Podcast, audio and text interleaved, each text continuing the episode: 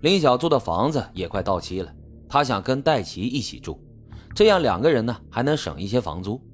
但是戴奇不同意，说两个人每周出去睡觉花点钱啊也没关系，但他们住在一起会很不方便，恐怕以后对林晓的名声也不好。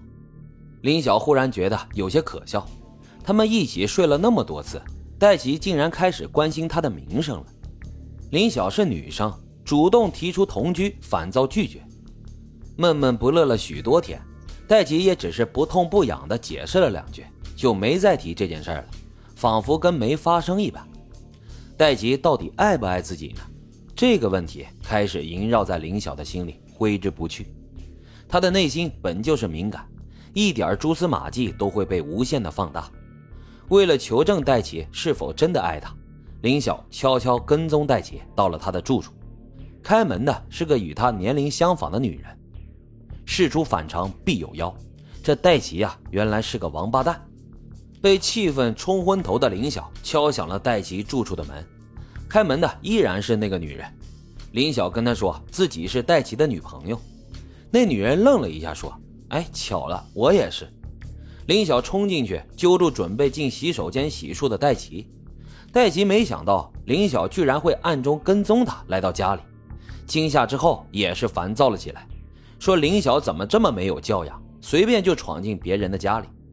那女人过来拉着林晓推他出去，林晓觉得自己全身的血液都在往头上涌，他拽着戴奇要说法，可是戴奇却猛地一把就推开了他。说他跟自己一起单纯睡觉也好，做别的也好，都是你情我愿的。你要什么说法？玩不起啊，就别玩。林晓说戴奇跟自己表白了，是自己的男朋友。戴奇不耐烦地问林晓：“你有什么证据证明我是你男朋友？”林晓忽然感觉很丢脸，他做戴奇女朋友几个月了，就这么被弃之敝履。戴奇见他傻愣愣地站着，又说了一句：“滚。”林晓狠狠地打了戴奇两个耳光，骂道：“狗东西，要分手也是我先不要你的。”林晓之后又开始整夜整夜的睡不着，他开始害怕天黑，害怕洗漱后躺在床上，害怕闭上眼睛。一闭上眼睛，林晓就感觉有人站在他的床边，不是戴奇，而是他儿时的噩梦。有时好不容易睡着，不知怎么的就梦到妈妈语气严厉地说。女孩子要懂得洁身自好。林晓哭着醒来。如果她能记住妈妈的话，就不会给戴奇玩弄她感情的机会。整夜睡不着的时候，林晓觉得夜晚真的太煎熬了。她经常盯着天花板，在想着活着的意义。她想了很多过去的事儿，唯一一件值得开心的事就是上大学离开了她的爸妈。林晓羡慕别人的家庭。别人的爸妈和别人的男朋友，为什么越渴望温暖感情的人，却越是得不到呢？得不到也就罢了，为什么还没有一双识人的眼睛？傻傻的被人骗，为什么自己不听妈妈的话？工作稳定之前不谈恋爱，在不断的自我否定中，林晓想到了解脱。他起身写了封遗书，可是遗书还没写完，忽然听到有人敲门。这大半夜的，谁会来呀？林晓隔着门问是谁。这个时候，他的妈妈的声音传进来了。林晓很疑惑，妈妈大半夜的怎么会来呢？打开门，看到门口站着的爸爸和妈妈。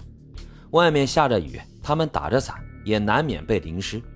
妈妈推开林晓，径直往屋里走，边走边说：“给他打了那么多电话，为什么都不接呢？”为了不影响自己睡觉。所以林晓睡前都会把手机调成静音，他没听到。他妈妈把包放在桌上，看到了桌上放的遗书，拿起遗书一看，气的是浑身发抖，指着林晓就骂道：“我们把你养这么大，年纪轻轻的为什么要死？”林晓吓得不敢说话。他妈妈说：“如果不是今天来，是不是过几天就得给你来收尸了？你烂在这里，臭了也不会有人知道。”林晓说：“我是死是活，反正你们也不关心。”他的妈妈抬手就给了他一巴掌。林晓的爸爸分开他们俩，让他们都不要激动。爸爸告诉林晓，他妈妈前几天就联系不上他了，怕他有事，拉着自己啊连夜来找他。爸爸妈妈都是关心他的，只是小时候太忙了，等到长大后呢，又不在自己的身边。他们也是第一次做父母，不知道怎么做才是对的，只想着对他要求严格一点，不管是他学习还是工作，都能是一个顶得住压力的人。林晓边哭边说：“我从小就顶着压力，整夜整夜的睡不着，又害怕，可是妈妈又不哄我睡觉。你们一直逼迫我努力上进、独立，可你们把我逼进了一个死胡同。我也渴望温暖，渴望被爱，你们从来都没有给过。”为什么别人的爸爸妈妈就可以做得那么好？那一天，林晓把他对爸爸妈妈的不满一股脑的全发泄了出来。